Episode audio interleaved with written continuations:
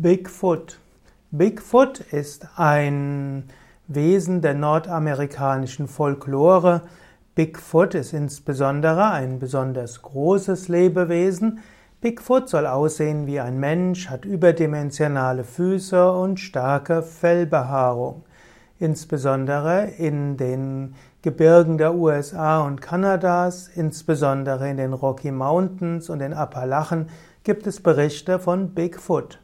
Es gibt auch Berichte von Sichtungen in Texas und Bigfoot wird in Kanada auch Sasquatch genannt, S-A-S-Q-U-A-T-C-H und das heißt in der Sprache der Ureinwohner dort stark behaarter Mensch bzw. haariger Riese. Bigfoot ist letztlich die ein etwas ähnliches wie der Yeti in der tibetischen Tradition, wie der Riese in asiatischen und europäischen Traditionen oder auch hm, der Riese in Gullivers Reisen.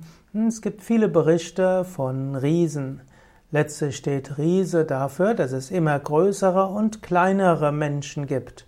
Es gibt solche, die mehr können, die weniger können und es gibt immer Dinge, die großartiger und weniger großartig sind. Manche überlegen, ob Bigfoot sich vielleicht auf frühere hm, humanoide Lebensformen bezogen hat. Es gab ja auch Neandertaler und andere Wesen der Spezies Homo. Und der jetzige Mensch, Homo sapiens sapiens, hatte ja gleichzeitig mit anderen Menschenarten auch gelebt. Man könnte es aber auch im übertragenen Sinne sehen, dass es immer Menschen gibt, die größer erscheinen, das sind die Riesen, oder kleiner erscheinen als man selbst.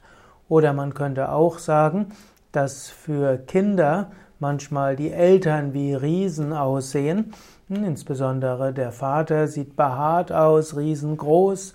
Und so könnte auch der Archetyp des Riesen einfach etwas sein, was sich vom Standpunkt der Kinder auf die Eltern bezogen hat.